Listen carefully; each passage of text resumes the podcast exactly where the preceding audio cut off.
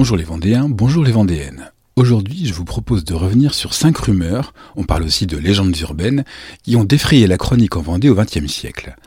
Bien que totalement fausses, ces histoires ont largement été colportées par des personnes de bonne foi. L'une des plus anciennes de ces fake news d'un autre temps est probablement l'affaire du singe de Bretignolles. Cette histoire prétend qu'un jour de 1911, des habitants de Saint-Gilles ou de Bretignolles, le lieu varie selon les narrateurs, auraient trouvé un tonneau d'eau de vie sur la plage. Après s'être abondamment servi, ils découvrirent que le fût contenait en fait un singe conservé dans l'alcool. S'il semble que cette rumeur parte d'un fait réel, la découverte d'une barrique contenant un cadavre d'orang-outan à Bretignolles, l'histoire des buveurs d'eau de vie, de singes, est une légende largement colportée par des cartes postales de l'époque. Et le chimpanzé empaillé exposé à la mairie de Saint-Gilles, une relique, un tantinet fantaisiste.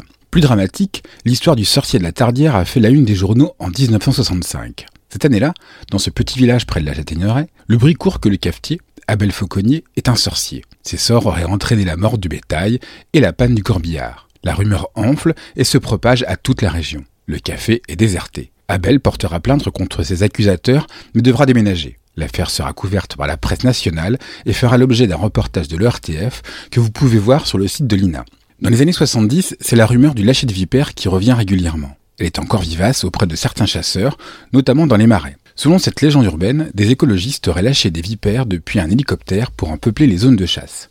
Ce faisant, ces supposés ignorants auraient ainsi déséquilibré l'écosystème. Ceux qui, comme moi, étaient enfants dans les années 80, ont sans doute encore en tête la terrifiante rumeur du moine autostoppeur. Au printemps 1982, cette rumeur rapporte qu'un moine autostoppeur disparaît soudainement des voitures qui l'ont embarqué après avoir déclaré ⁇ Le printemps sera chaud, l'été brûlant, l'automne sanglant. La scène se serait reproduite à Sainte-Flève-des-Loups, La Roche, Montaigu et de nombreux autres endroits. La gendarmerie enquêtera, allant même jusqu'à interroger de vrais moines, sans succès.